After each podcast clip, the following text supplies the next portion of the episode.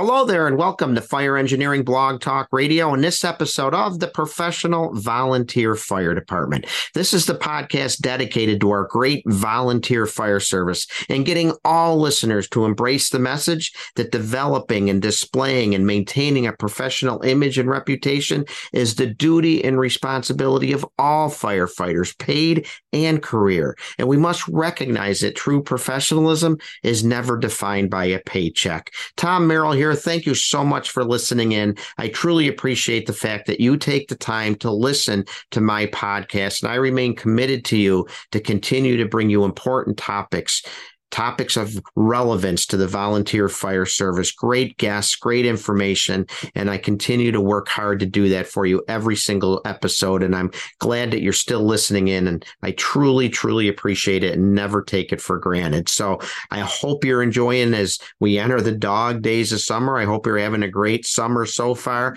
I've certainly been enjoying a great summer, great family time, R and R time, although it's a little less than in years past because just like I'm sure many of you are experiencing in your line of work, whatever it happens to be. Um, you're short staffed, just like I am. I work at the fire alarm office. We're a little short staffed, but we're still managing to get some good time off in and enjoying it with the family and also going out and talking about the fire service and doing presentations and webinars and podcasts. And, you know, speaking of podcasts, I always enjoy being on other people's podcasts and taking the opportunity to talk about the volunteer fire service. And I had the opportunity, I was on a newer podcast a couple weeks ago. I think the gentleman started it this year, Dan Retzlaff. He's a firefighter from the state of Wisconsin, and he's got a great new podcast titled The Forward Firefighter. And he invited me on um, to share my idea about the professional volunteer fire department. And I just had a great time, and I'm very impressed with the work he's doing. And I encourage all of you to add his podcast to your listening uh, list. Um, I'm sure if you can find it, I know you can find it. It's on all the popular streaming platforms, or you can just go to the internet browser and type in the forward firefighter, and it'll come come up for you. He's had some great guests from his local state and as well as from across the country. He's had great topics, so good stuff. I encourage you to check it out. And again, thanks to Dan for inviting me to be on the podcast a couple weeks ago. And just a couple days after that, um, I was honored to do a webinar for uh, fire engineering in Columbia Southern University. Um, I did my professional development for the volunteer firefighter webinar, and you can still get it if you go onto the fire engineering website and go to the uh, link for their webcast. Um, you'll see it there. You can register and download it and listen at your convenience. It's only about an hour, and uh, it's a very fast paced presentation where I focus on things we can do personally, individually, ourselves, no influences from me outside forces that define professionalism in our hometown volunteer fire department. And one more thing about being out and about. My book's coming out soon. I know I've mentioned it several times on previous podcasts, but we're getting closer. I've said that every podcast for the last year or so, but it is inching ever so closer. It's now being advertised on the Fire Engineering Books and Video website that it's coming soon. So I'm very excited about that. I'm honored to be doing it. It's going to be a 373 or so page book focusing on what it takes to be a professional volunteer firefighter serving in a professional volunteer fire department.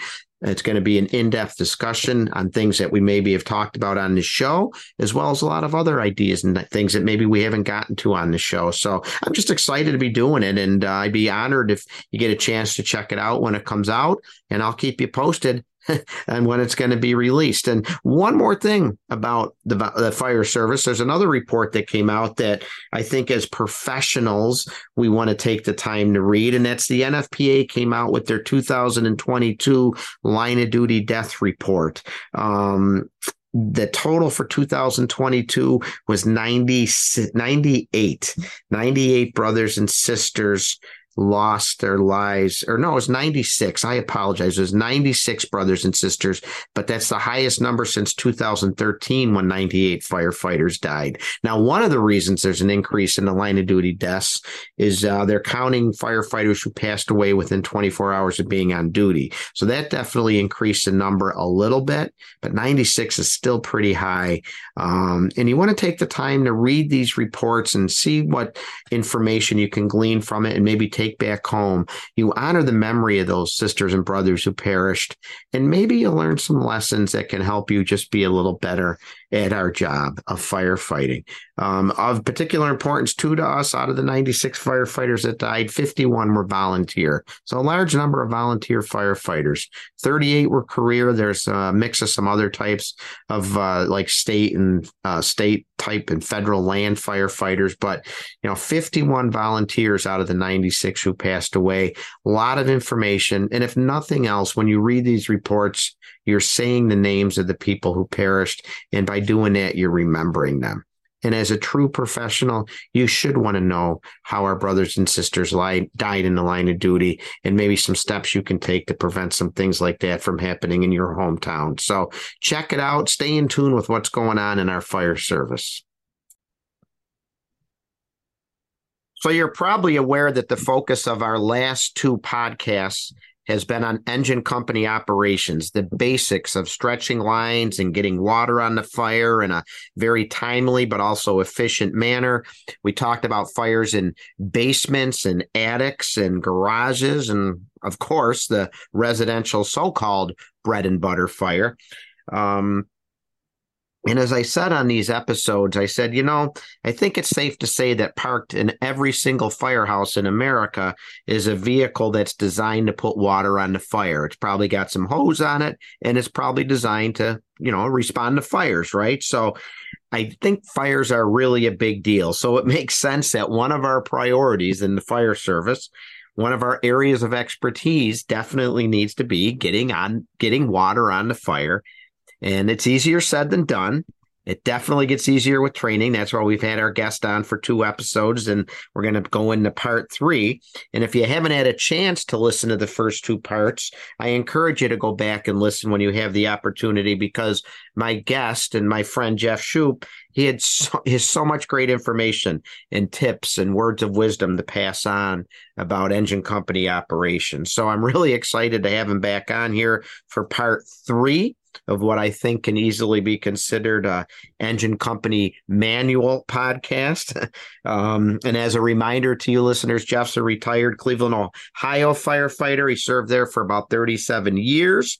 And he's also been a division chief in the North Myrtle Beach, uh, South Carolina Fire Department. He's also been one of us. He's been a volunteer firefighter and he's instructed all over the country. He's written, written countless articles, all focusing on engine company and fireground operations. He's also featured in the very good Elkhart Brass uh, Brass Tacks and Hard Facts video series, which is dedicated to all things engine work. So if you're an engine engine guru like I am, and I know so many of you are, and you haven't watched Brass Tacks and Hard Facts, check it out. Just throw it in your search bar and check it out because you'll get a lot of great information. So I'm excited to have him back on the show.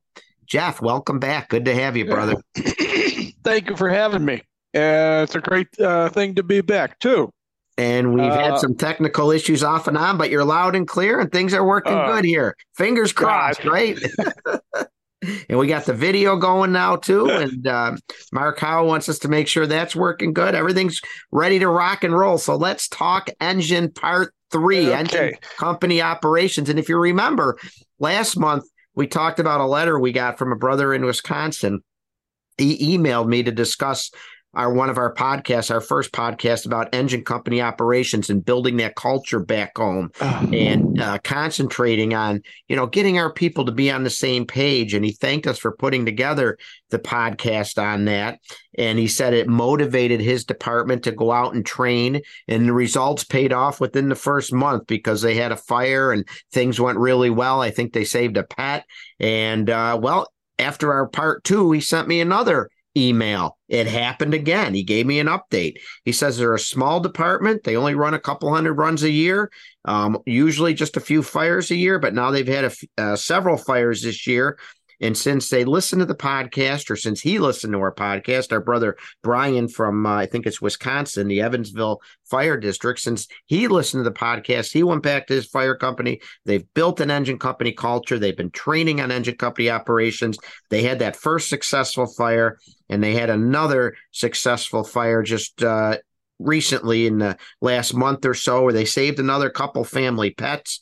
But he says, Jeff, that listening to our podcast talking about the engine company culture, it inspired him and his department to go back and train. Isn't that awesome? That's excellent. Yeah, that's excellent. Good. Yeah. You know, you gotta you gotta believe there are many more firefighters and fire departments out there that want to do that. Mm-hmm. And uh, that that's a great thing. It's just that you know not everybody's going to write in and say, "Hey, we've listened to you guys, and it really sparked interest and a rebirth of our fire department, and we're working on culture and things like that." Not everybody's going to write in, but you know, there's a lot of people out there who want to do that same thing. So that's that's good. Good yeah. to hear. Good to hear that somebody's going to you know acknowledge that and, and pass the word on. Yeah, absolutely. And what I'd like to tell our brother uh, Brian is, hey Brian, you motivate me and you vote motivate Jeff to continue to go out and preach yeah. and yeah. talk about this stuff, and uh, it really keeps me going to continue doing these podcasts because it's nice to know that it's making a difference. So I encourage yeah. listeners reach out, talk to us, email us. We'll give our contact info at the end. Let us know how we can help you. Let us know if you have questions. Let us know if you have topics for me for other podcasts. So um, yeah, yeah. It, it, fires me up, pun, no pun intended, to keep doing this as well. So thanks to brother yeah. Brian. Yep. Uh, are you ready to get started? I am, but I, well, I, go ahead. Go Let me ask you: Do you mind if I uh, approach a subject right now, uh, real quick? We'll just take a few minutes on it. You dive you, into it. You made the point about every fire department across the country, no matter how big or how small you are, no matter if you're career, combination, full time, or whatever the case may be, you have to have an engine to be a fire department. And again, that's where, where I wanted to go with this. Yeah, roll with it. Yeah. So in the past, we had what was known as triple combination engines, which meant you had a, a pump, a water tank, and you had uh, hose. Okay, those three things, you know, qualified as an engine, a triple combination engine. So the one thing I wanted to bring up was that if you take a look at today's engines, in so many cases, they've gotten away from that concept of providing an engine company for firefighting. We got cabinets out the wazoo, you know, high side on both sides. We have uh, have to uh, sometimes put ladders in the hose beds of newer apparatus.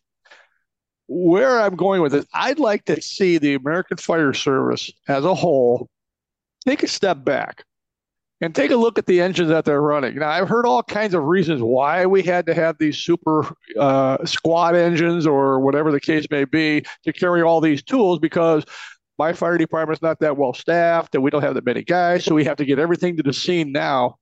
And to me, times have changed since those statements were first out there you know, back in the 70s and the 80s and even into the 90s when people were saying that, oh, we just don't have the guys available. We don't have the equipment available to get out there. So we have to put everything on one chassis. Now that we're into MABAS or we're into automatic response and things like that, now we can get those apparatus from those other departments on an automatic response or mutual aid response. And I hope you you you see where I'm going with this. Oh yeah rather than putting everything on one chassis. Hence, the old triple combination apparatus became the quad when they added a complement of ground ladders. Right. Then it became the quint when we added an aerial device. Right. So as they kept adding things, and next thing you knew, what was happening was that the old original fire engine plan, the old triple combination, well, we went with a smaller water tank, and now we have to find a little compartment to put the pump into because we got all these compartments that we have to put all this equipment in. And I don't think that's the case anymore. So that's why I say I'd like to see people step back and say, you know what? Maybe we should go back to that old triple combination plan. Right. You know, when it worked. Right. Keep it Case simple. yeah, exactly. Exactly right. Case in point from a big city perspective, and that's St. Louis in the 70s when St. Louis, like all the other uh, urban centers around the country, were, was losing money, going bankrupt, or whatever the case was. And they said, oh, we're going to do it with a traditional engine and ladder concept in favor of the new Quint concept yeah. back then. Mm-hmm. But what have you seen them do in recent years?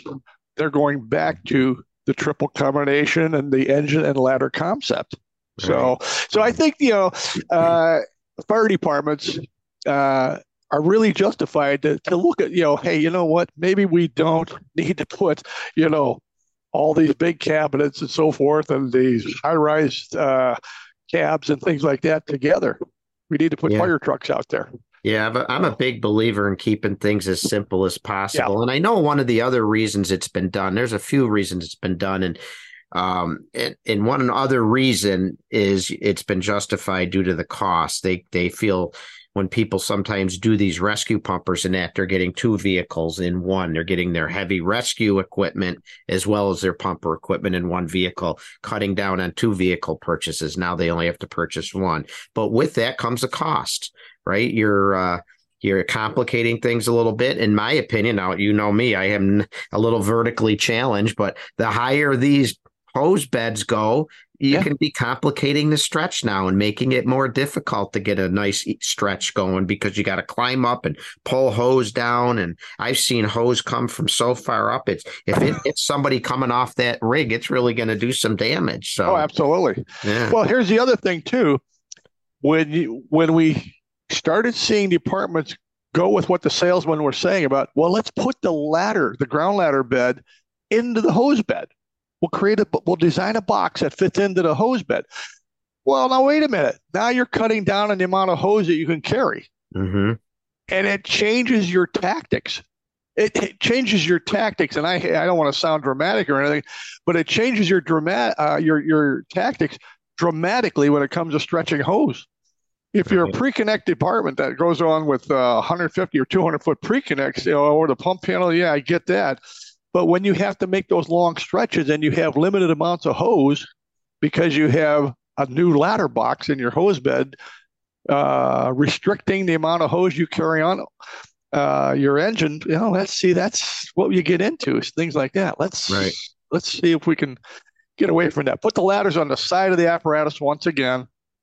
Put them in an overhead ladder rack that can come down. I don't care, but you know, right. the hose bed is for hose, mm-hmm. not for ladders. Right. So, all right. Keep it simple, people. Keep it simple. And you know what you're talking about there is is uh you know focusing on engine work. And um, yeah. you were talking to me earlier about you were on a conference uh, a couple weeks ago. I think it was in south dakota doing some good engine company work. And i wanted to start off talking about that but that segued great because you were talking about building this engine culture. And you talked about two things that i want you to expand on for the listeners. Um, you talked about uh, officership and um, you also talked about building that engine company culture um, back home. Can you expand on that for the listeners a bit? Yeah, and, and company will... concept was the other word you used. Right. Let's start off with uh, the positions on an engine, and you can take this same philosophy and apply it to squads or ladders. Doesn't matter and that is when an engine leaves the firehouse number one there's three categories of resources. You have your apparatus you have your equipment then you have the most important thing is your personnel. So of those personnel and we're not going to talk about six or seven or eight guys hanging off the apparatus as it goes down the street. We're going to keep it to three people which i think is realistic to many departments sure, across absolutely. the country. that means you have a driver you have an officer and you have a firefighter.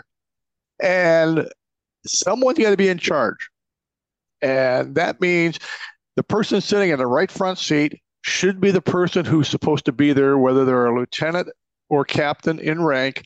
And that and officer have, might not even be an officer. It might just be right in the volunteer ranks. It could be the senior person who exactly. might only have a couple of years on. And you hit it right in the head. Trust your senior people first. If your senior free, uh, firefighters don't want that position, but they're good firefighters or good pump operators, fine, let them take the, the, the wheel. Okay. But that's who you should look for first to fill in in the absence of an officer. Right. Because you look at your senior people as having time on the job, knowing the operations of the department, knowing the community and things like that, knowing the equipment on the apparatus. And again, it's not a perfect world when we bring this stuff up, but it's what we should look look to put out there. Okay. Mm-hmm. So someone's got to be in charge. The other thing is you want someone in that position who's responsible for what that engine does. And that's where things like a department having standard operating procedures or standardized guidelines, whatever you want to call them, I don't care. Right. something to make sure, someone to make sure that engine operates the way it should, especially first due. Now, in the previous episode, we talked about the bread and butter operation. You know, uh, one or two family wood frame structure. Remember, we talked about the garage fire and the attached mm-hmm. structure.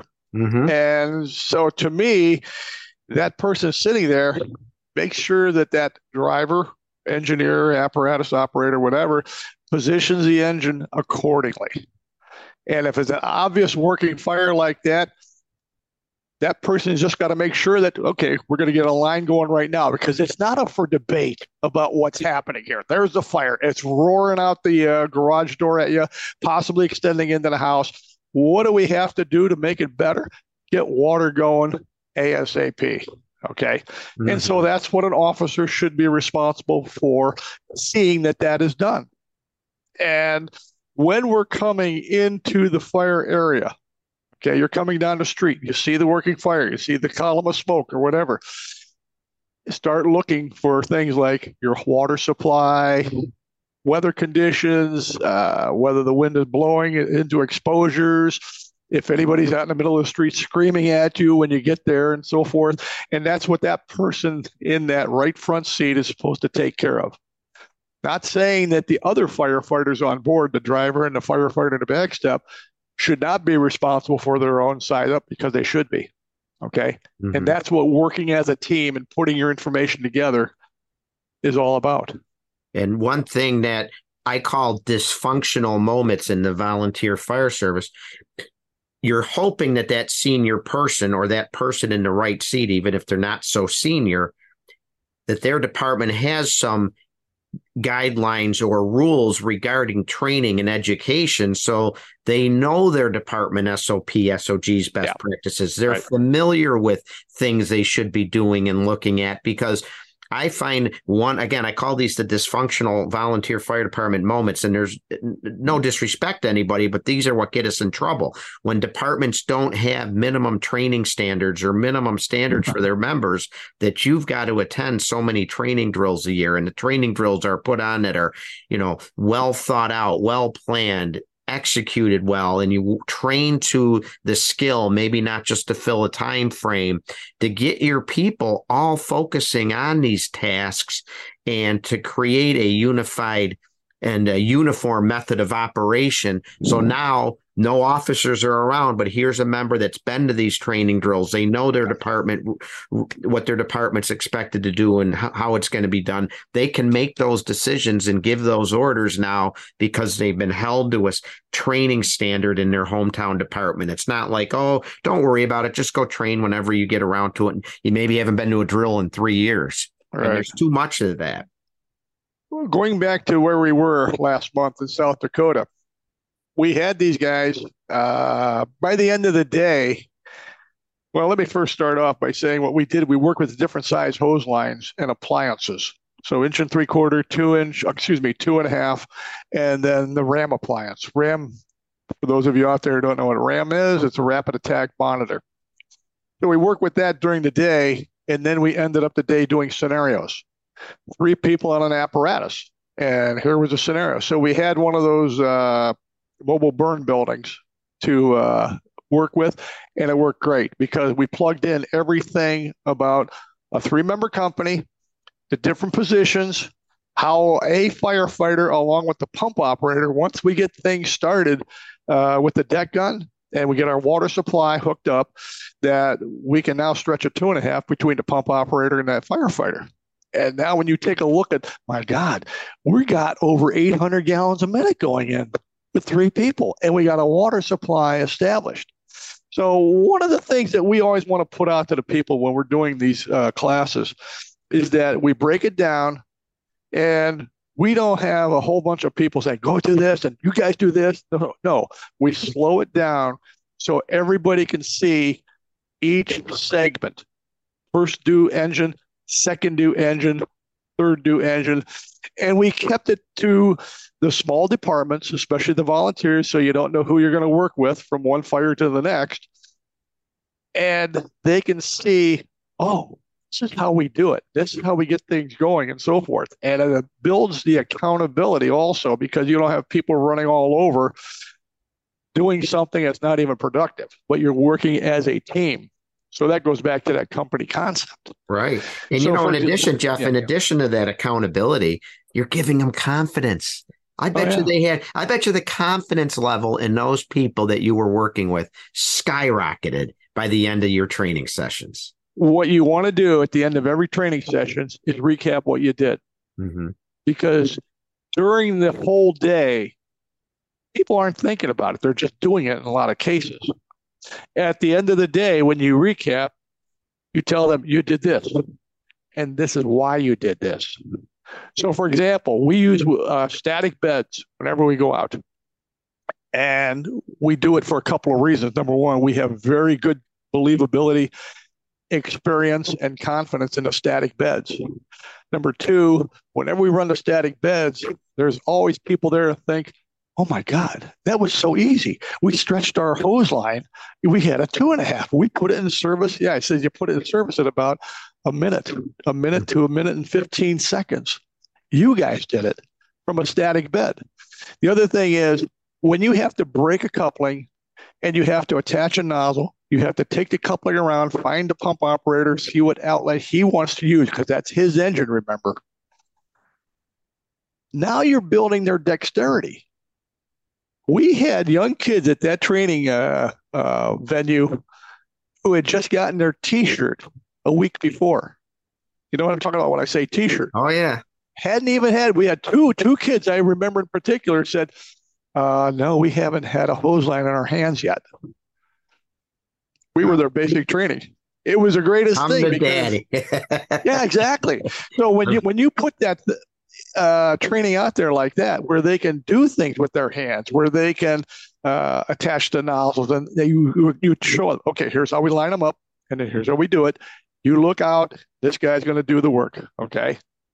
And it falls into place for them like that. It's like, yeah. oh my gosh, you know? Yeah. So it, it, it's one of those things that, you know, that's your training and that's got to be repetitive too.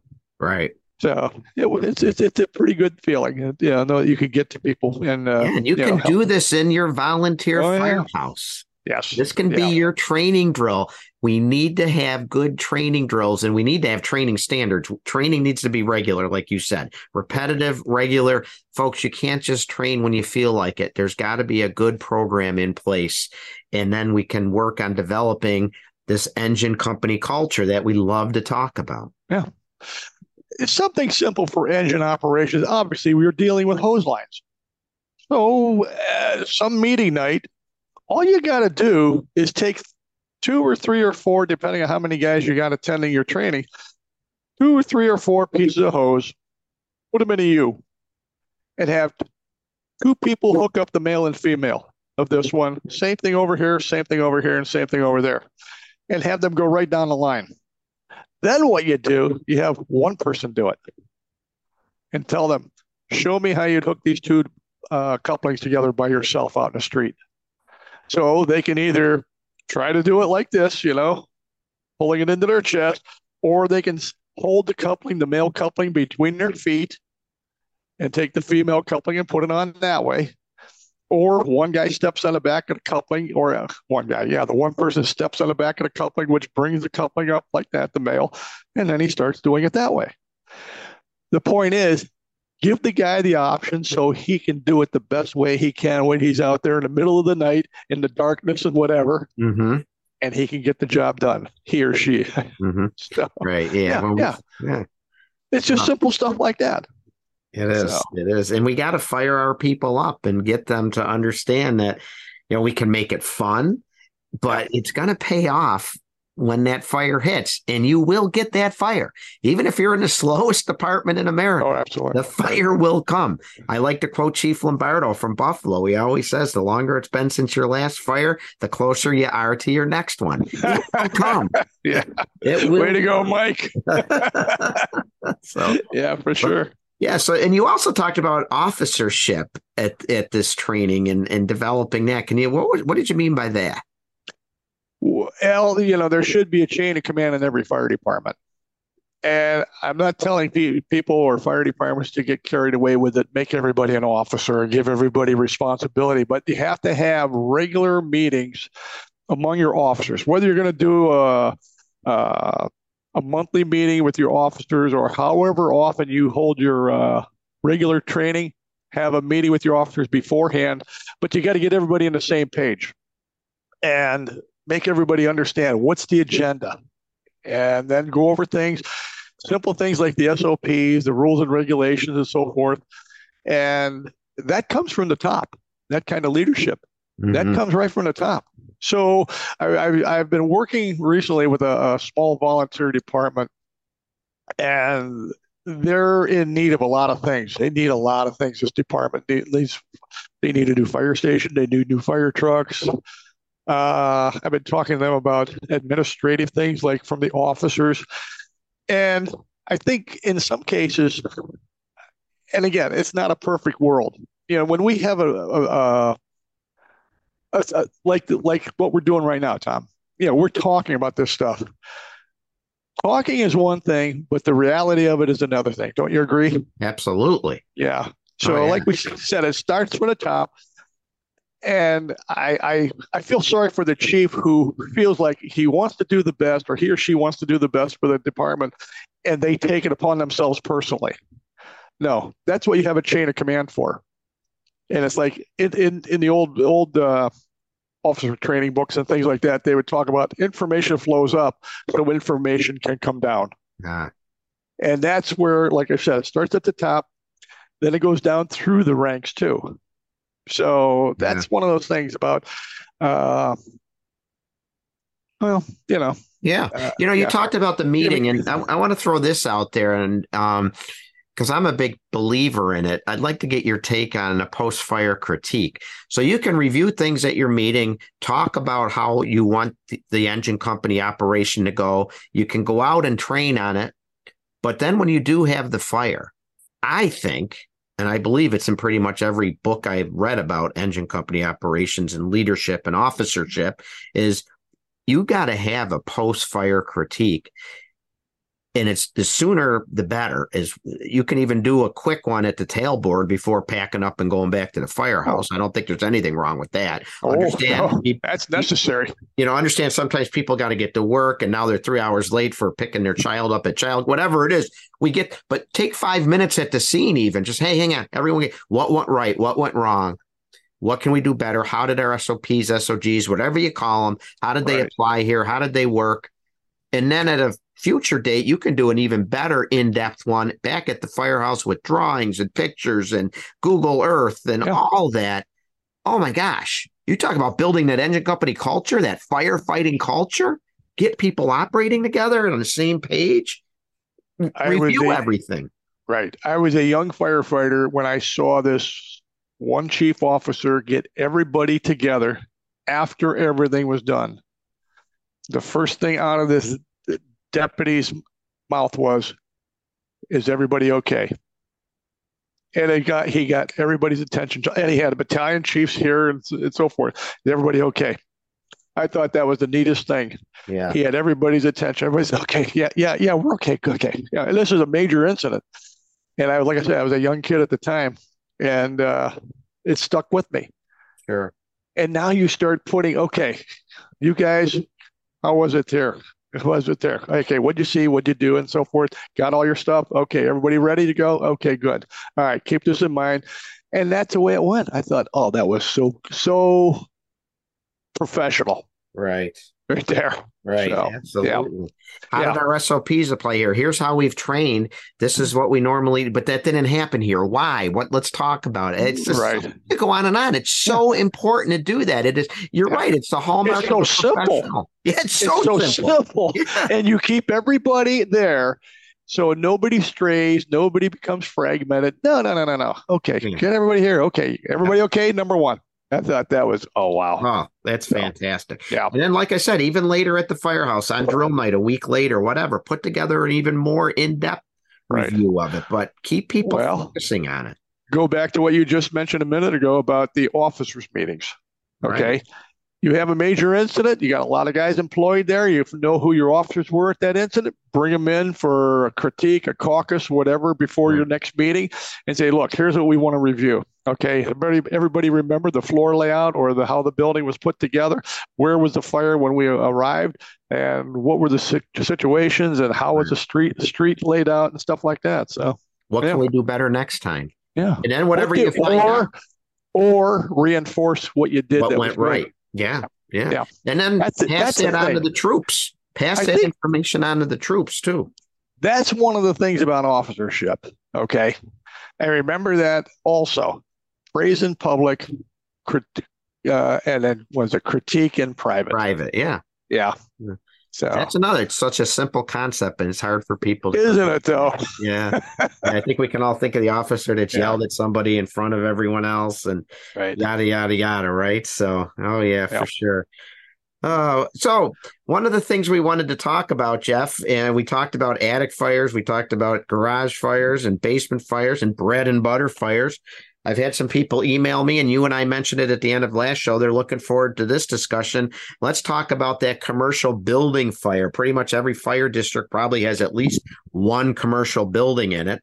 And we get ourselves in trouble a lot with these types of fires. One stat I saw is the line of duty death ratio for firefighters at commercial building fires far exceeds the line of duty death ratio at bread and butter fires.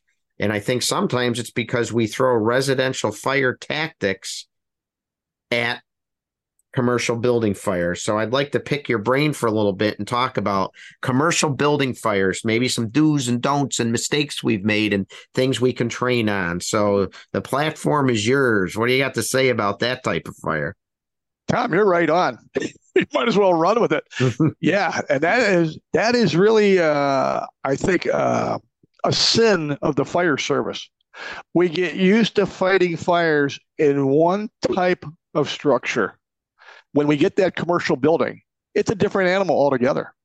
You're talking bigger buildings, and whether they're one story, two story, three, four, or five, whether they're for uh, industrial use or manufacturing, uh, the type of construction is it uh, heavy timber or is it non-combustible? Is it uh, whatever? All these things make it different. Right. Going back to commercial buildings okay? This is the whole thing about that officer sitting in the right front seat knowing the district and is this commercial building sprinklered? Well if you pull up and you got smoke showing and you have a sprinkler system on site that first engine should be getting ready to supply that system. And that's the whole thing about that first engine doing that to prevent that fire from spreading throughout the rest of the building. And that's that's that's a critical thing right there, because if if one of the first engines to arrive does not supply a sprinkler system in a commercial building that has a wide open floor area, maybe a lot of combustible or flammable stock, then we're talking about losing the situation quickly here because of the tactics that we're employing. Right. You right. know? And how about this? Hopefully they know there's a sprinkler system. Hopefully the communication center can pass that information on or the department has a really good robust pre-plan program and they right. know there's a fire department connection. Hey, here's an idea. The next automatic alarm you get at one of your buildings, talk about it with the crew. Is there a fire department connection here? Oh, there is. What's the SOP, SOG yeah. for this fire department connection? How do we hook up? Sometimes they have those Knox caps on. Do people know how to get the Knox cap off? There's so much. Driver, what would you start the pressure mm-hmm. out at for something like this? Oh my gosh, you get the oh, idea. I know. Right, exactly. And, and see, that's again, that starts at the top did the chief train his assistants or but deputies or uh, uh, uh, whatever rank they are right. to get that information down through the ranks? And so when you do get those by the way you know if you've got knox caps you have the uh, the keys in the apparatus? Right. That you know the guys know where they're at? Right. Where is it? you know? How does it work? I should scratch their head right? Is it in the glove box or is it in the right? Used to, the old engines or the old apparatus would have a piece of wood with a whole bunch of key hooks on it and all sorts of right. keys and things like that. And you mm-hmm. look up there, they go, oh boy, which one is it?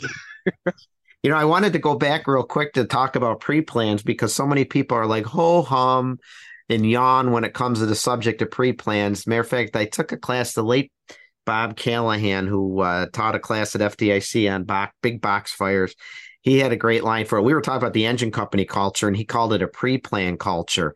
You know, you've you've got to plan ahead of time at least some basic information about these types of buildings. And uh, just back in June, I was in a class conducted by the great John Norman hmm. regarding commercial building fires, and the subject of pre plans came up. And he reiterated a story that when he was a young officer and he went out and did a pre plan and put it in the company CAD, well, in the recent past, there was a, a fire in one of the buildings that he did the pre plan for. And his son was at that fire and pulled the pre plan up. So he wow. says, you know what? That pre plan you do today that you yawn about or think is no big deal could save the life of a firefighter down the road, and in this case, it could save his own son's life. So I thought that was an incredible story. That's I'll never impressive. forget that story. Yeah, yeah. So don't discount the importance of building pre-plans, people. Right, right. Another thing about pre-plans, they should not be made just one time and then put in the binder or in the CAD system and forgotten about. Exactly. Yeah.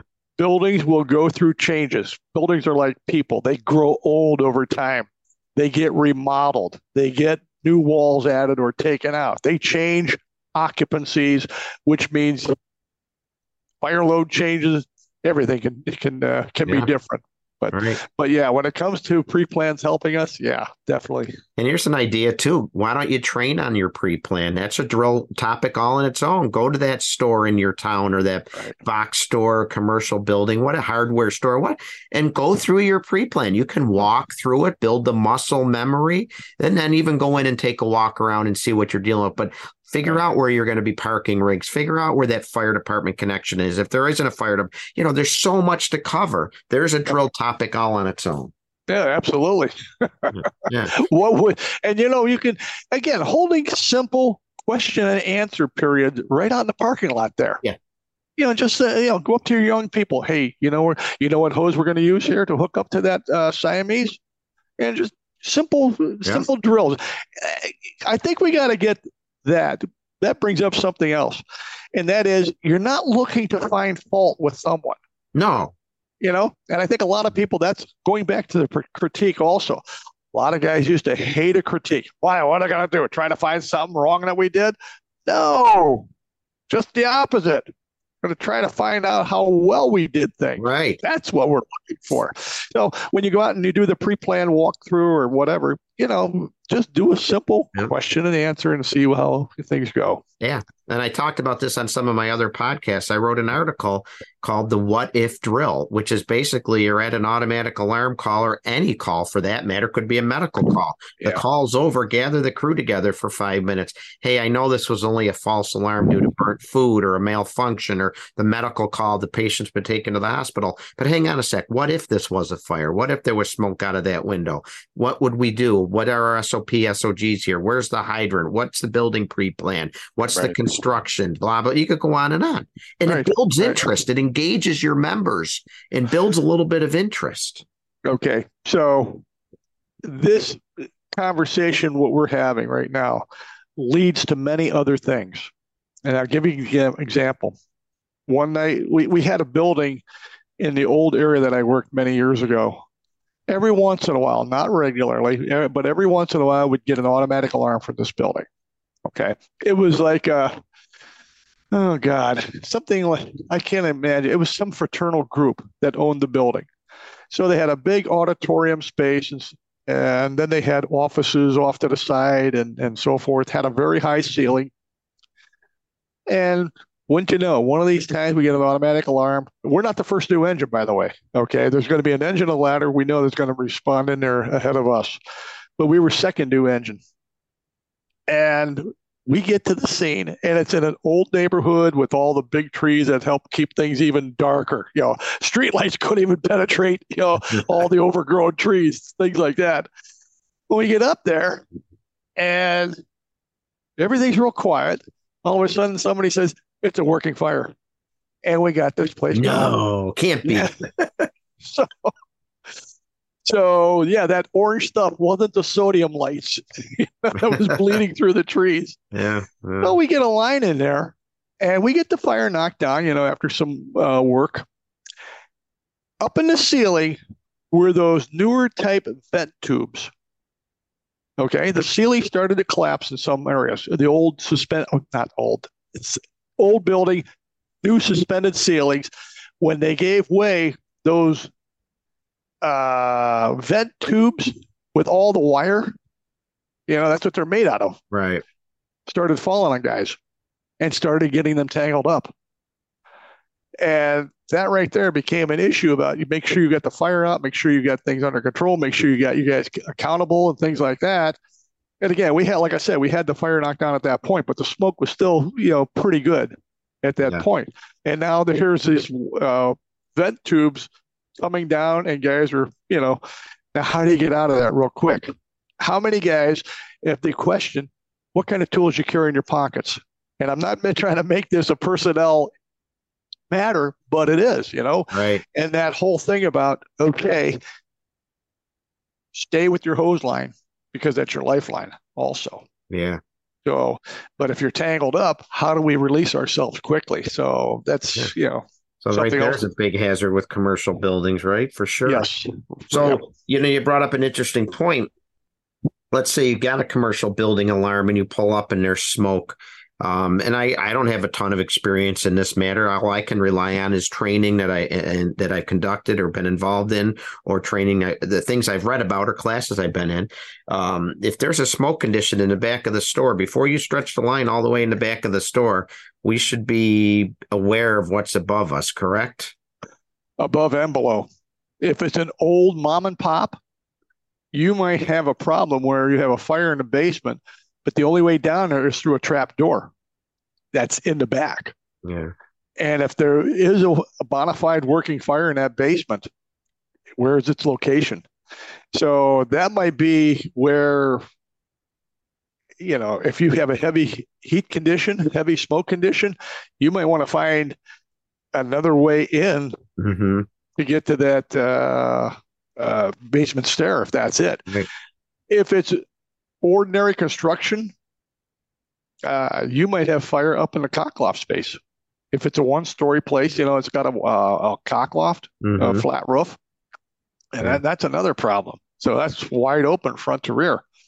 Then if it's a modern type supermarket or box store with false ceiling after false ceiling, that could be a problem too. So I was always taught be popping ceiling tiles as you go forward to know what's above you and take in a long enough hook, right? Well, absolutely. And how do you get an idea? If it's a one story flat roof, take a look at where the tops of the windows are, your showroom windows as you uh, arrive, and figure a couple of feet above that begins to cockloft. So, how much hook do you need to get up into that? Right. So six foot hook isn't going to do the job for you. I'll tell you that. I think I so. took a note in Norman's class or uh, a, 10 foot hook minimum for those stores. Yeah. Don't be afraid to take a 12 foot. you know, don't rely on short. Okay. Though the, these types of fires that are star stores and occupancies that we're talking about right now, do you think inch and three quarter is going to be enough? I personally don't. My department's procedure is two and a half for commercial okay. building fires. Okay. Go on. And if you worked a two and a half in a smoky condition and tried to do a 180 with it and go down the stairs, is it going to happen? No, I think we're looking at it more that you're going to be standing in one position and yeah, and knocking it down with reach penetration and you know take advantage of that 250 gallon a minute flow and getting a good reach and penetration. Yeah that's where you know my group, the guys who I do stuff with, that strategic fire training. We're big into the two inch line, two inch line, inch and a half couplings, the one and one sixteenth inch tip if you're going solid bore. If you want to use a fog nozzle, no problem as long as it's a 50 psi fog nozzle that can throw 250 gallons a minute. That's fine we're looking at gallons per minute, but now you have a hose line that's a lot lighter in weight than the two and a half. And number two has mobility. And number three, you can manipulate it a heck of a lot easier. And it's got that good flow. Yeah, I've been So- reading about that, and with the advances in hose technology today, right? Yeah. The friction Yeah. losses Oh yeah, not an issue like it was, and uh, it's come a long Uh, way, hasn't it? right. Yeah, it's a low pressure, high volume uh, system that we preach and push, push. So, Yeah. but It- yeah, getting aligned to the uh, in, in in a commercial store like that, you know, we call them mom and pop stores. You know, you might have a wood floor that's been layered with linoleum after layer after linoleum and so forth over the years. Uh, that's you know, uh, tough thing. And if you have to get down on your knees because of the heat condition, you got a real bad condition right now. You know, if it's burning you through your knees, you know, you you're not gonna commit the guys deep into a building like that because you've got other uh, issues to deal with, so forth. So Yeah. And whether you're using a two inch or two and a half, you got to get out and train with it, though, right? You know who trained me on the two and a half? Well, first and foremost, my first FDIC, it was Andy Fredericks. But you know who did it at my second FDIC? guy named Jeff Shupe. how about that? And here I am, you. little Tom Merrill, six foot whatever, Jeff. And come on, here's how you do it. I'll never forget that. Well, I appreciate that. What are some of the Thank tips you you. like to pass on with those lines? Just obviously get out and train with it, but um, they're, they're great lines when you use them correctly. Make sure you're pumping at a low pressure. You know, Yeah, I think we've become in the fire service a one pressure fits all mentality. And if we get a pump operator, an engine chauffeur, whatever you call it, that maybe doesn't know fog nozzle versus straight stream and low pressure, all that, they just are so used to throttling everything up to mm-hmm. 150 and sitting back and, you know, wondering why things aren't going so well. well, that's it. You know, you got a guy who's next thing you know, his feet are off the ground. He's trying to hold on to this hose line, and it, it now it's becoming a dangerous tool because if that nozzle gets out of that person's hands and it starts to flail at that pressure, someone's Yeah. going to get hurt, you know, pretty bad. So I think, and uh, yeah, well, I believe you got to get people in there. You got to have someone show you because I know when you'll have a lot of people who say, no, no, no, no, we run it at 170 and that's it. It works fine. Okay. That's all we need to know. 170, my God, we're talking low pressure. What I wanted to tell you was that when, uh, like what we did out in South Dakota, and it's everywhere else we've been before that, we got a deck gun going, we got a two and a half inch hand line going, we have a ram appliance going. And then what we'll sometimes do is that we'll break it down, take the two and a half and put an inch and three quarter on the end of it, 100 feet of that. Once again, solid bore or low pressure fog nozzle. Very rarely do we see the pump pressure get to 110 psi because we're pushing so much water out of this engine. People have never seen their engines do that before. But this is the whole thing about the low pressure, high volume system. You got water going through a deck gun, through a ramp, through a two and a half. Do the math, people, and see what it takes. So where you have people who can hold that two and a half because it's not being overpumped. And that's the thing. That's a safety feature also. So you're pumping a, a two and a half, getting big volume out of it. You got a ram appliance going. It's well within its operating pressure, safe operating pressure. Then you got a deck gun going on top of the engine. Right. Speaking of which, by the way, that three member engine, that's where the officer of the engine should be. If you got a deck gun operation going and then you are initially going after it with a deck gun, you put the officer up top. You know why? Why? He's got the best of what's going on. Ah, So when the supply of water has been established, now that firefighter and that pump operator, he can tell them, hey guys, take the two and a half and stretch it down there. It's probably going to take you about three or four lengths to do it, but get the two and a half down there. And then we train the people how to manipulate the two and a half. Well, there's a couple of ways you can do it with one firefighter because the pump operator will go back to the pump panel, right? right. that firefighter and that two and a half by themselves can either sit on the hose line or put a Keenan hose loop in it. It's just very simple stuff like that, you know, and it's not going to go anywhere because it's going to be pumped at the same pressure, 200 feet at two and a half with a solid bore nozzle is about the same pressure as what you're supposed to have coming out of that deck gun on top of the engine. Wow. 80, 80 psi. What did you call the loop? You have a name for it? The Keenan hose loop. Keenan. I've never heard that before. It's like everything in the fire service. It's got an Irish name behind it. You got Callahan Gates. Who was Keenan? Do we know who Keenan was? How about Halligan? Right. Halligan yeah, right. So I no, never that's what it was. It was something that was uh, given to the fire service by somebody, probably obviously the name of Keenan. Put a loop in the hose and sat on it. Right. Bring the hose so the nozzle and that section of hose behind the nozzle is underneath the hose, and you can sit on it. Right. Or what we're seeing now, because it's a low pressure system, just keep your hose line straight and then sit on top of it. Right. Just have the firefighter sit on top of Yeah, it. And it's that I've- simple. Right. If you have a straight line, right, one of your goals is to always try and have the line straight behind you. Um, and if it's on the ground, that friction itself helps absorb the back pressure, doesn't it? Yes, it? does. Yes, it Yeah. does. And Yeah. You, you could take it from me and listeners, five foot two here, 145 pounds soaking wet. I can do it if done right. And I, I got the confidence and the training and the Yeah. competency at engine company ops at FDIC years ago, but I can handle the two and a half by myself. I don't want to Yeah. by myself, but if worse comes to worse, I can stand in one position and hold that. It's all about getting out and training with it and gaining the confidence in doing that. How does all this how does all this fit into what we were talking about with the three member company going into a commercial structure that's heavily involved?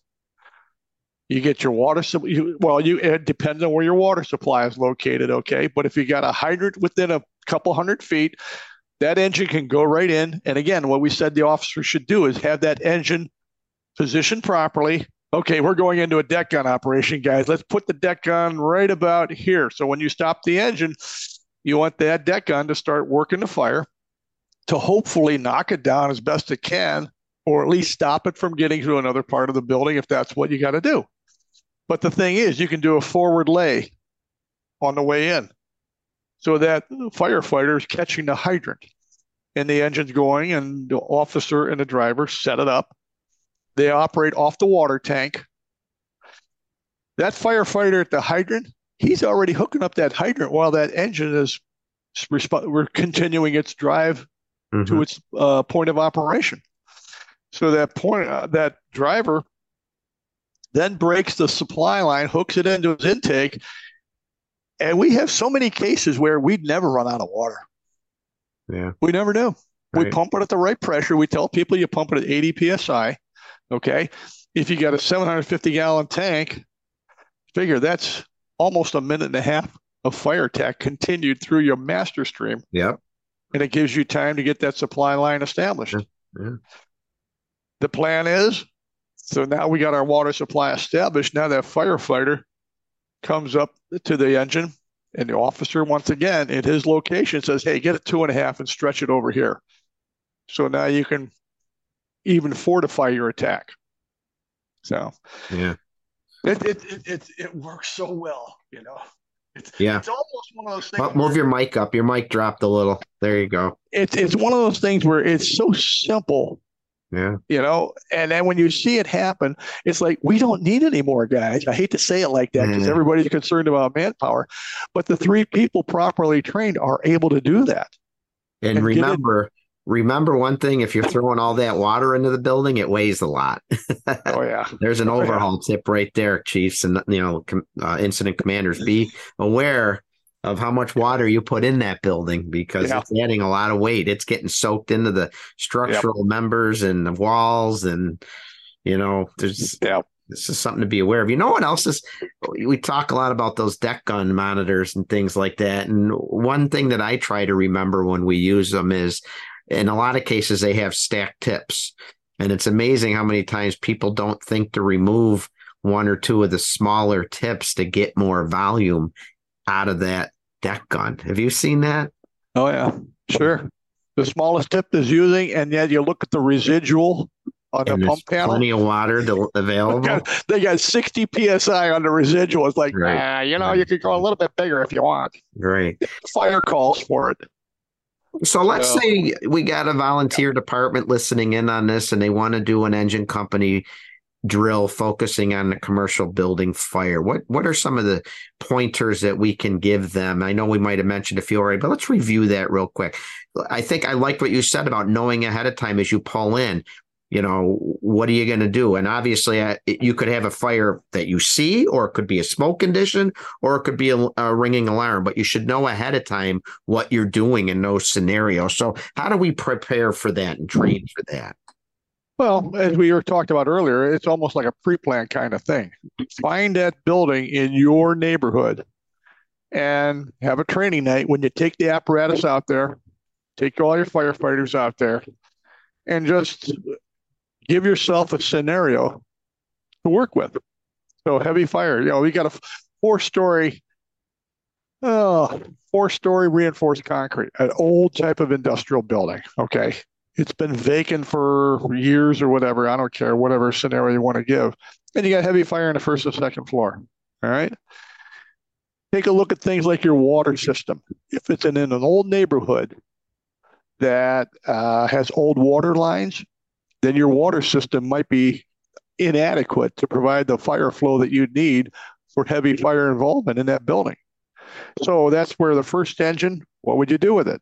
Second engine, remember what's the second engine supposed to be responsible for at the scene of a fire anyhow water supply and then to back up that first engine to uh, make sure that they're able to do their their job. And your department hopefully has regular training drills, and you hold people accountable to attend training drills so they know that that's in their mind. Oh, we're second due. This right. is our responsibility. So if you have that scenario, the old building, the old water system, Next is exposures.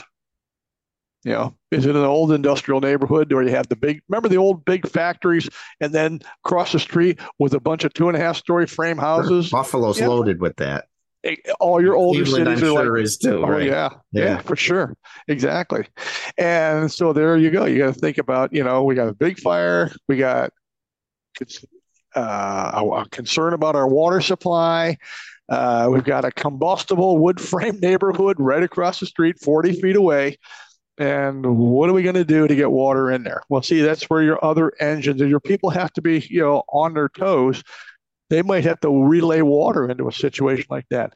So, what you can do for a drill, go in some night, set up an engine close to the building, and if you can flow the deck gun, flow it down the street, have a second engine come in, drop a supply line, and have it go down the street, however many feet away your hydrant is, you know, 500, 600, whatever, and have them relay into that engine. See how good your uh, capabilities for relaying water are and how long it takes. That's the other thing. You know, in the past, you know, you had fire departments that were, oh, we got to put this on, we got to put that on, we got to think about this, we got to that, and then they get down there and they get down to the hydrant where they're going to use to supply the supply engine with, and they want to put all these hose loads on it. This is this is the beauty about LDH and short sections of LDH. If you get your engine right into the hydrant, a 25 or 50 foot section of LDH, number one, minimal friction loss. Number two, the diameter of that hose will take all that water you know, I, I think one of the things that kind of uh, kind of uh, was misunderstood was this tapping of a hydrant. Are you familiar with that? No. Okay.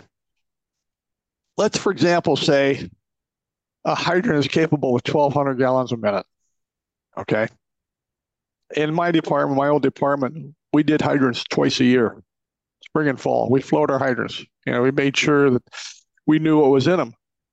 Being in an old city, we knew where the good water was. We knew where the bad water was, or they we still knew. Yeah, okay. When I was on the job, and the idea of tapping a hydrant to some people was that we're going to hook a whole bunch of hose lines onto this hydrant. We're going to get more water out of it than what we normally would get out of it. If a hydrant and your municipal water system is capable of providing 1,200 gallons a minute through that hydrant, I don't see where the logic is. And I know someone's going to probably challenge it or whatever. But hooking a whole bunch of hose lines doesn't necessarily mean you're going to get 1,400 gallons a minute out of it or 2,000 gallons a minute, like some people have said, oh, yeah, we're going to get a whole bunch. We can supply this, this, this, and this. Mm-hmm. That's not necessarily it. You know, your your hose lines can bring so much into the engine from the hydrant, but your hydrant does not manufacture water. It only supplies what it can. But it's gonna, right? Exactly. Right. So, Yeah. Yeah. so anyway, see what your engine can do about relaying water in. You know. So remember, we're talking an old old town scenario here. Okay. Right. Now, Right. if you're in a municipal area, yeah, a newer suburb where they got 8, 10, and 12 inch mains all over the place, you got plenty of water, Right. you know, especially when they're newer. But no, that's uh that's not the way it is for everybody. So Yeah. Yeah. And I think when you're when you're drilling for these commercial building fires, one thing to keep in mind is um, you probably have the first five minutes to to make a difference because um, I think John Norman mentioned it. If if you're if if it's out of control after five to ten minutes, you're going to be there for a while. so Yeah. uh, so Yeah. just just uh, so train and be prepared and you know build that mindset too that uh, right. that this this could happen and and have your crews ready with how you're going to operate on the fire ground at a commercial building fire. Right. And maintain, as we said before, I know we're repeating ourselves here, but that company concept. Remember, engines are focusing on water, whether you're first, second, third, or whatever, uh, in response order. You're an engine, your job is water first. Yeah. Okay. One thing I wanted to ask, um, because I've I've s- I've read about this and I've seen it done, and I wanted to just const, uh, hit on that real quick tonight is when you go from a defense an offensive to a defensive operation, and and I'm sure you've been involved where crews are still inside when ladder towers open up or deck guns open up on crews inside. So I think it's good to talk about that as a, a, training point that if we're an incident commander and we go defensive and start employing defensive strategy with deck guns and ladder towers, we better make sure everybody's out of that building, correct? Absolutely. Yeah. Uh, there's got to be a way to uh, get everybody to withdraw. And when you're going defensive, is it because you're realizing the fire is being lost and you've got time to get everybody out with their equipment and hose lines? Or is it that you had maybe a collapse somewhere in the building and now you have to get guys out of this fire quickly? And then you got to provide it, you know, the heavy streams, maybe even to protect them. Yeah. So th- these are these are the things. These are tough decisions, but see, that's the whole thing about having number one company concept. So when you do have to do a, a ta- what they call used to call a tactical withdrawal, that where everybody goes outside, we have a rally point. That way, engine one, okay, the the uh, incident commander or whoever's designated goes to engine one, you got your people. Engine two, got your people. Three, and going down the line. You know, you've got to have some kind of uh, organization so you can, you know, account for people. It's, it's, you know, it's a very, very tough situation, especially when you had something like that. Maybe the fire flashes over and, and now you got to start hitting it with the heavy stuff, and guys are still in there, and you don't know where they're at, at and maybe Yeah. trapped or hanging out the backside or whatever. So, Yeah. Yeah. I think uh, when you sit down and plan these drills for commercial buildings specifically, you just you got to be honest with yourself. What's the capability of your department? You know, you might be set up to handle that 2,000 or 2,500 square foot house because that's the majority of calls you get. But I think in the back of our mind, we better think about what we're going to do for that commercial building that's in our district or in a neighboring district. it's a different animal altogether. Yeah. It really is. Yeah. Yeah. Tell you another building. I don't. I don't know if you want to talk about it now, but that's the uh, apartment buildings, the newer apartment buildings too. Yeah.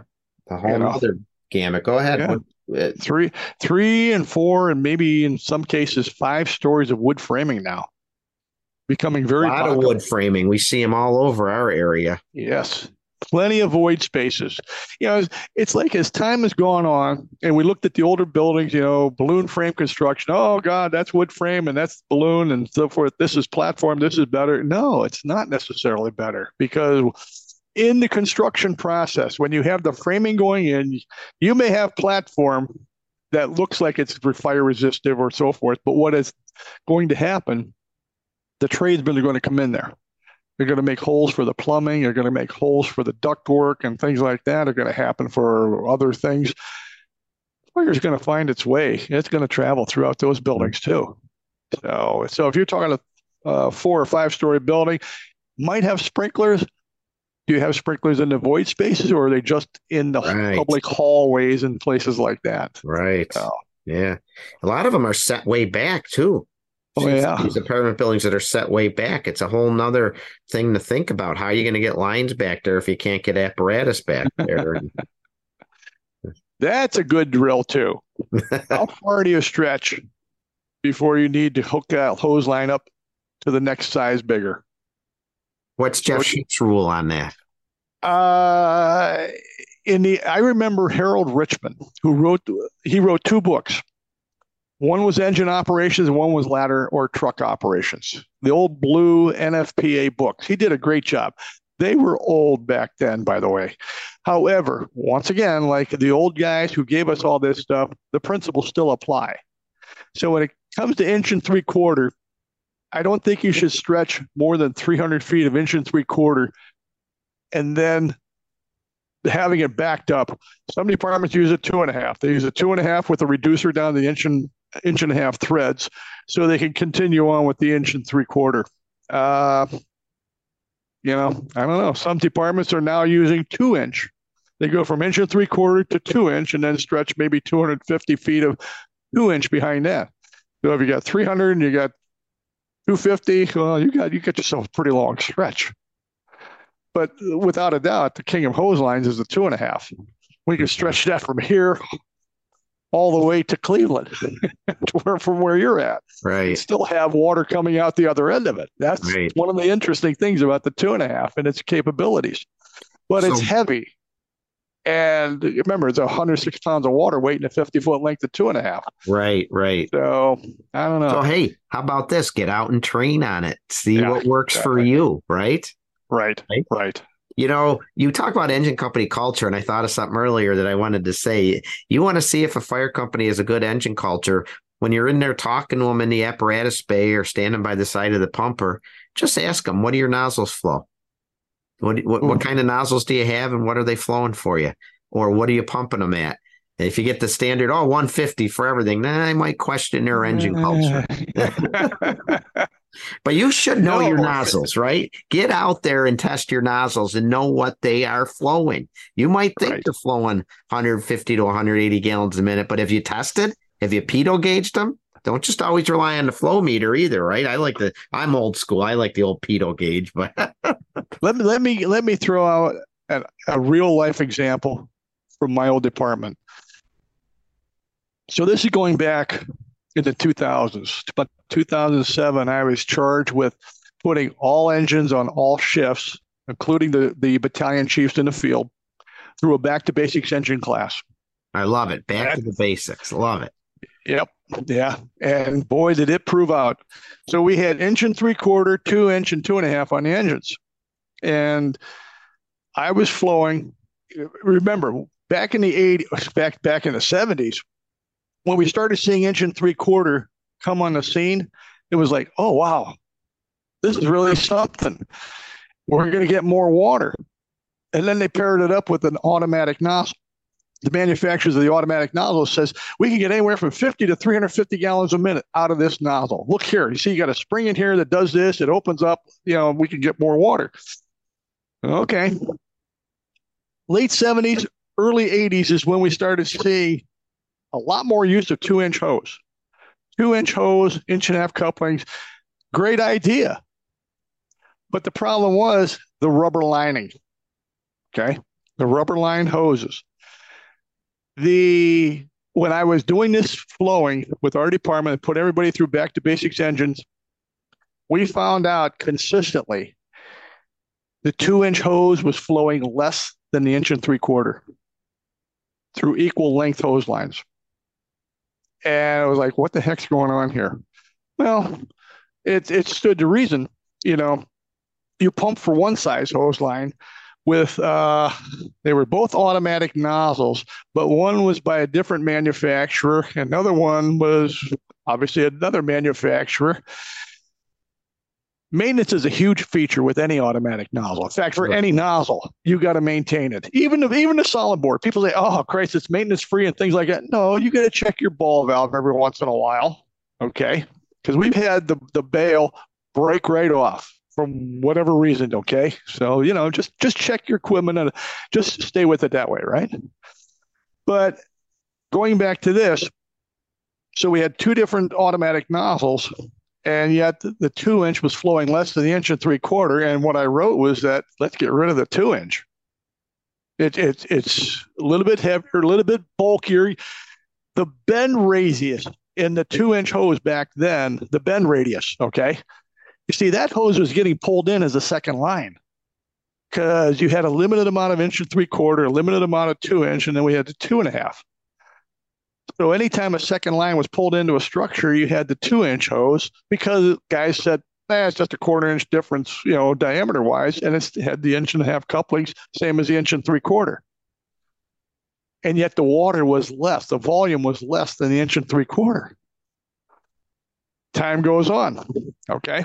Now we have two inch hose, still with inch and a half couplings, still a great idea to stay it like that. Keep it simple, keep it slim also. But the newer polymer synthetic impregnated linings allow that water to go through that two inch. And it's like, oh my God, this is what we've been waiting for. So you should cap out your inch and three quarter, you know, 185. I like the 15 sixteenths. You know, if back then we said we need more water for our firefighting inside, 15 sixteenths is the way to go. Okay? Right. When it comes to the two inch, you've got anywhere from 240 to 260 gallons a minute that can flow through that two inch line. And again, it's a 50 psi nozzle, whether you got solid bore or fog nozzle. Okay.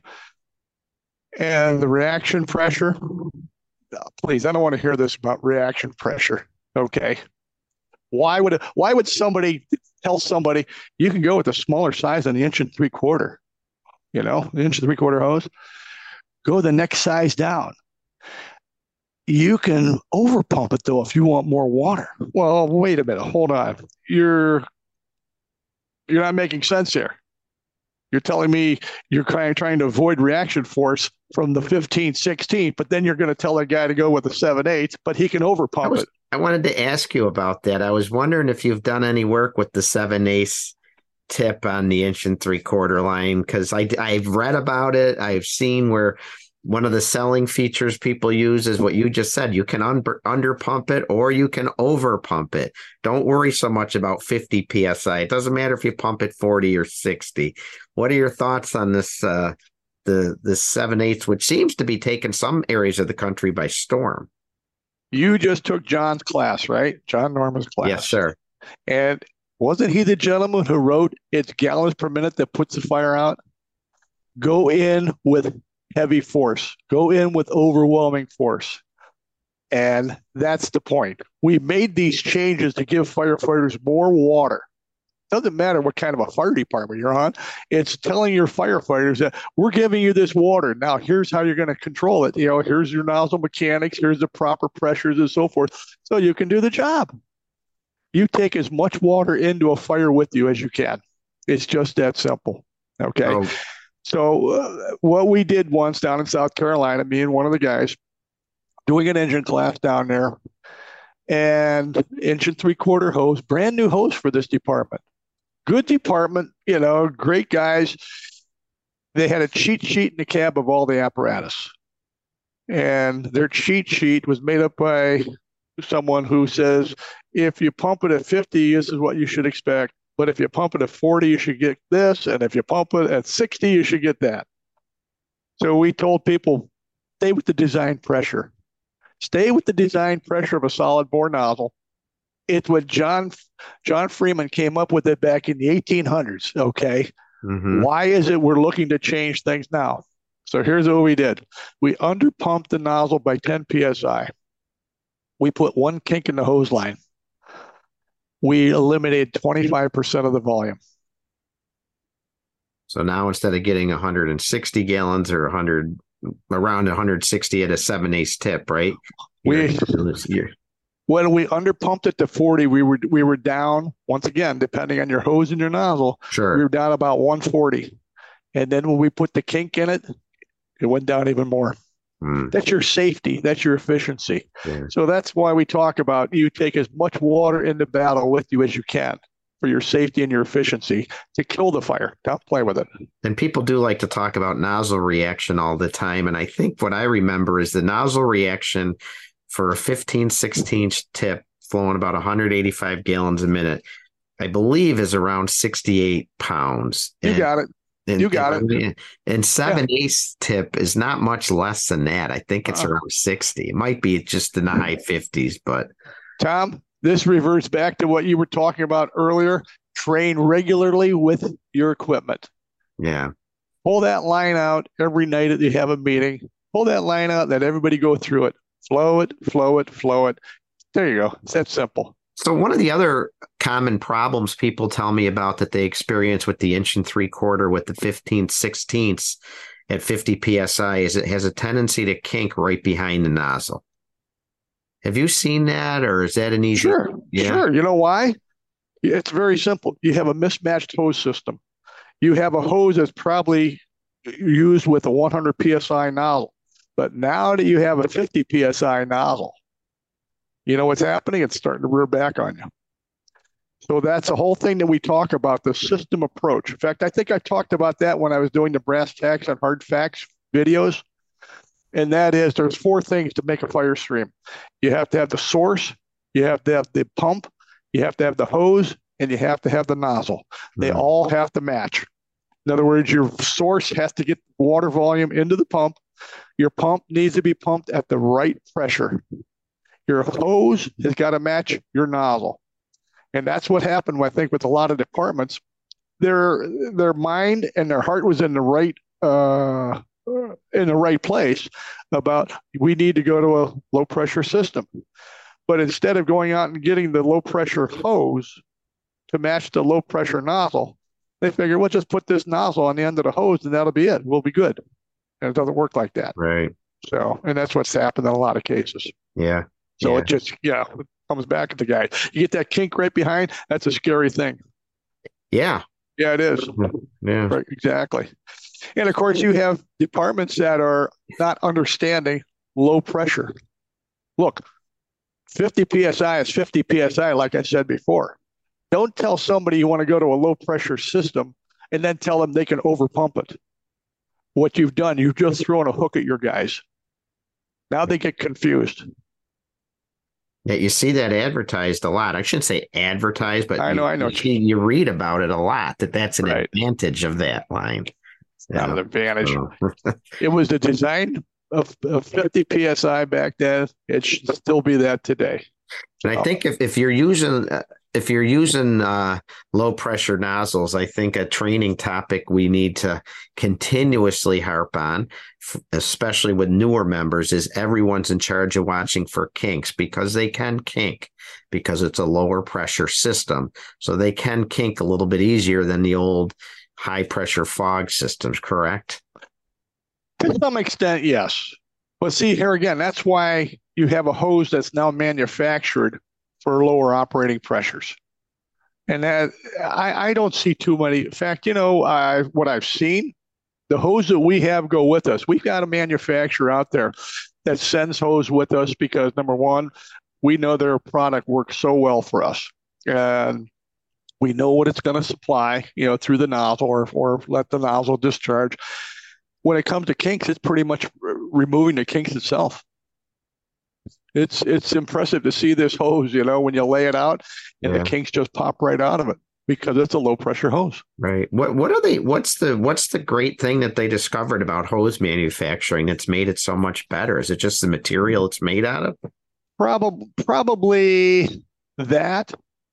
The uh, well, let's let's take a look. Uh, when when John Freeman was doing his work, which continued into the 1900s, and you had Shepard, you know, doing his work with hydraulics also.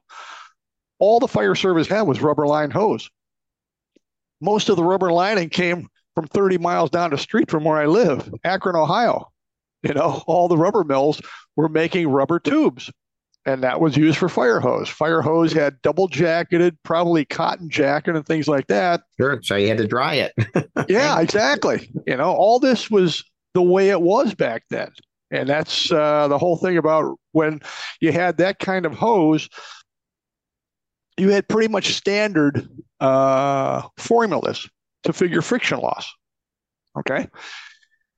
As time has gone on, and I remember I was, oh God, this is going to be early 2000s at FDIC, I was talking with a couple of the manufacturers at their booth while going uh, through the uh, the floor over there. You know, talking to the manufacturers about friction loss formulas.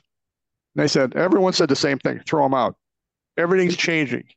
Okay, the materials are changing, outer jackets are changing, and things like that. But the one guy wised me up.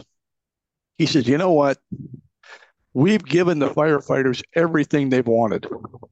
From a manufacturer standpoint, if they come to us and say, we want hose that'll expand and carry more water, we come up with it. And we want hose with lighter weight coupling. So we went from brass to aluminum. And that was a long, long time ago. Again, you know, all these changes have taken uh, taken place and we've gotten them. So when you see these things coming online now, look, we have a history that we should know about, you know, where we were and where we are now. Mm-hmm. So having people understand hydraulics, and again, the changing fire load, that all blends into this. Okay. The changing fire load requires more water for us to deliver onto a fire. You're in a hallway, you've got fire roaring down the hallway at you. Okay. Well, you sure as hell don't want to have a little bit of water, do you? You don't have to prove anything to anybody how tough you are. What you have to do is that you want to kill that fire so you can take control and keep, continue to move forward if you can. Right. All right. So we've seen hose manufactured now that gives us higher volumes of water at lower pressures. And that's the whole thing about the uh, the system approach to uh, you know kill the fire. Right. Kill the fire, which on our first episode talking about engine company operations, I said that's the goal kill the fire. You know, you mentioned a few names there, Fornell and the others, and, or I mean, um, Layman and the others.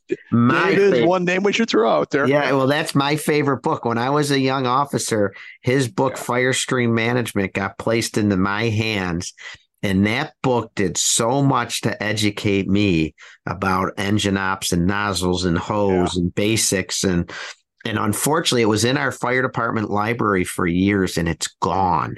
And i went online to try and buy my own copy and you can't find it anywhere. So if anyone's listening out there and has a copy of david fornell's book firestream management let me know. Yeah, yeah. that was a good book. Boy and how. That was a good book yeah. Well, see, that's that's the thing. I, I I met him at FDIC when FDIC was in Cincinnati. Cincinnati.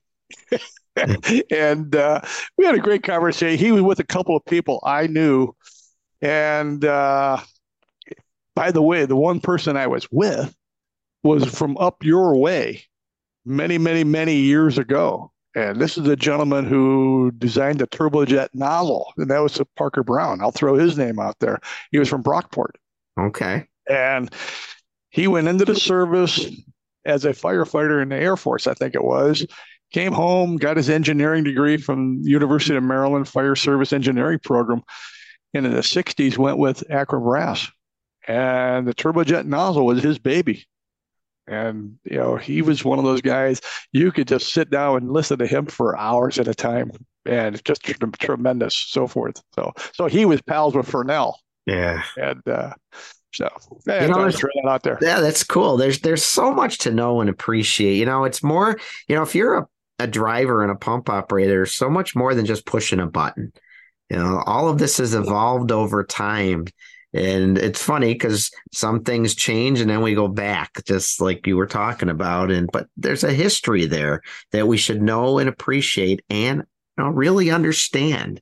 You see, here again, when are we going to stand up for our triple combination engines? And then the other thing is what you just said about pushing the button. That's not hydraulics what we did in Cleveland years ago, many years ago, we got a first batch of engines. We had 12 engines come in with the push button pumps. We got rid of them. Really? Went to the throttles, the old throttles.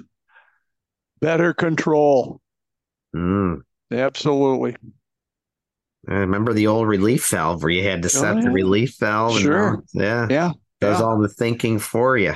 Oh yeah, yeah, of course, yeah, of course it does. Until you get something that's not so normal, right? It's great for the everyday operation, but then sometimes a hiccup comes out, and now what do I do? Give an example. You know, your your area and my area, we're noted for our warm weather in yes, the winter time. Yes, we are. and so, do you guys carry your pumps dry oh. in the wintertime? No. Some departments do. Okay. And when you have a full, when you have 30 days of below freezing weather, uh, sometimes you'll carry your pumps dry. Well, that was when we found out that the computers are going to screw you over. And that was, we responded to a car fire one night and uh, we pull up and got a fire going in the uh, passenger compartment in wintertime. You know, it's probably about 10, 15 degrees out there, you know. And the guy stretched the line. I'm watching. I was running the show, looking, watching everybody. Pump operator. He says, I can't get it to go into pumps. I says, What? I said, Well, just go through the steps, you know, like we were normally taught to do. You start it all over and get it to go into pumps. This guy's car now was a ball of fire. Here, what it, the pump was reading cavitation because we were carrying the pumps dry. And usually, you know, when a guy we pull up, you go into pump, mm-hmm. you go out, you drop the tank, and fill your line with water. Yeah, the water's there. Yeah, the water's there. It's just that simple. Because it was reading it as he was in the cab, switching from road to pump, it wouldn't allow it to go into pump. So he came over here and it was like, what the hell's going on here? And that's when we were made aware of the computers and how they'll work against you. Mm. And yeah, so. Oh, man. Yeah, here we're trying to avoid a frozen pump or frozen outlets right. and uh, causing you know, other issues. and the guy's yeah. car burned up.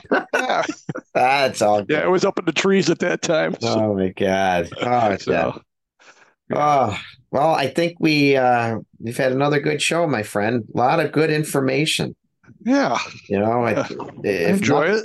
If nothing else, hopefully we can get other brothers and sisters out there like our brother in, in Wisconsin to really build that engine company culture. And hopefully we gave them some ideas for training drills and things they can do back home. We were fortunate. I got to go back to South Dakota for you. So this is our second time out there. Last year we went out there and we were doing the engine class, first time out there in South Dakota. And one of our team members, Jerry Knapp, had been out there for his gas class, which is phenomenal. Jerry was a guest on my show last year talking about his class. Yep. yep. Good material. For, for those of you who know Jerry Knapp, he's a member of us with Strategic Fire Training, and Jerry was in a uh, natural gas explosion several years ago, and it really Damn had an impact. Died. Yeah, had a real impact on him. And he's written a book, and like Tom's, you know, you said, uh, you know, he's got a great book out there and a great presentation. So Jerry was out there doing his presentation. He said, "Hey, you know what? You know, and the rest of our group, you know, we'd love to come out and do an engine class for you." And we went out last year. They brought us out, so we had a great time. And it just so happened this is how networking is. There's a volunteer out in one of the departments in South Dakota. His name was Rick George. I know he wouldn't mind me, you know, passing his name on he enjoyed our class that much. And he says, We got to get you guys back. We got to get you guys back. Talking to him, he started out in New York State. Wow, another transplant from New York. They're all over. Yeah, yes. Had uh, he was a volley in New York State, ended up going out there to South Dakota for business and work and things like that, family, whatever. And now he's on the board for the South Dakota State Firefighters Association. And it was great as we have all this stuff going the other day. You know, we got this going, we got the deck gun flowing, all this, and we got guys moving hose lines into this structure and so forth. And to turn around and see him right there, like, hey, so glad to see. you. oh man, he says, this is just beautiful. This is what we need. And I thought, thank you, Rick, for your backing. And that's the way it happens. Yeah. In so many cases, you know. And I bet you sent a lot of students home really passionate for engine company operations, not just passionate for it, but much more knowledgeable about it. And that's the kudos to you and your crew and mm. and your message. It's a great message. Well, thank you. And it's I I, I pass it on down okay yeah. to the guys who work with me yeah. you know we have a great time together and we owe it to our communities. We owe it to our residents. When they oh, have yeah. a fire they expect us to put water on that fire and know what we're doing right? Yeah right right. Yeah. Yeah a couple of things before we end up here. Yeah. Uh, number one as you said we started off we talked about the officer's position when we were out there. We talked about the company concept and the engine's job. We talked about different fire departments coming together through mutual aid or automatic aid and then working together, stretching the hose lines like one crew's doing this, one crew's doing that, and so forth, but everybody's accountable for. So it, it really was a good time with these guys because they were all into it. That's you know? fantastic. We, yeah, we were going right through the whole day, eight yeah. o'clock till four thirty or five or whatever it was. So. So also also uh, I forgot to mention earlier that we'll be in actually two locations. We're going to be in uh, Oregon and Scappoose and uh, Scappoose Fire District. Uh, we were up there using the uh, uh, Columbia River Fire District Training Center in the past, and boy, is it a, a beauty. We're going to be up there again. That'll be the end of August. Okay. But in September, uh, we're going to Old Forge, New York and that's a beautiful place up in the uh, Finger Lakes region. And that'll be through FASNY, Firefighters Association, State of New York. And uh, we look forward to having a great time up there with all those who attend. And that's about it for and now. I will be there as well doing yes. a presentation, and it's one of my favorite places. And we have a, uh, my brother-in-law has a nice family compound up there, and I'm looking forward to going up there. So see you in Old Forge. Excellent. All right, Excellent. we will. Okay. Fantastic. Yeah. You know, if people wanted to reach out to you, Jeff, to talk more about this, to bring you out to do some training, have questions, what's the best way to get a hold of you? Did we give my number out the last time? I think we did. Yep, you did. Okay. I always so, like to put it at the end of the show in case we have new listeners. So whatever yeah, you give, your yeah, email, what, what your the, number. Okay. Well, email is hjs0552 at gmail.com. And if you feel like giving me a call, 216 470 4117. Fantastic. Folks, yeah. reach, reach out to them. A lot of great information. Um, this has been a great series, three parts so far. Yeah. I yeah. know uh, we could probably cover even more. I know we just hit on some of the very basics about commercial building fires and things. So reach out to Jeff if you have more yeah, questions yeah. and need help, maybe putting a playbook together, SOP, SOG, training template together. I know you'd be happy to help people out. So, yeah. Well, thank you okay. so much uh, for joining me yet again. Yep. And I hope to have you again soon. And uh, I, I, really appreciate it. And for anyone listening that wants to get a hold of me, again, it's TA Merrill 63 at AOL.com. It's Merrill is M E R R I L L T A Merrill 63 at AOL.com. You can check out the Professional Volunteer Fire Department Facebook page and give it a like. I'm always posting information and articles on there and words of wisdom and inspiration and things like that. Um, my book will be out soon. The Professional Volunteer Fire Department. It's uh, it's almost in the print stage. I keep talking about it. It is going to happen this year. I am very excited about that. And my next show will be scheduled for Tuesday, August 22nd. So thank you again to everybody for tuning in.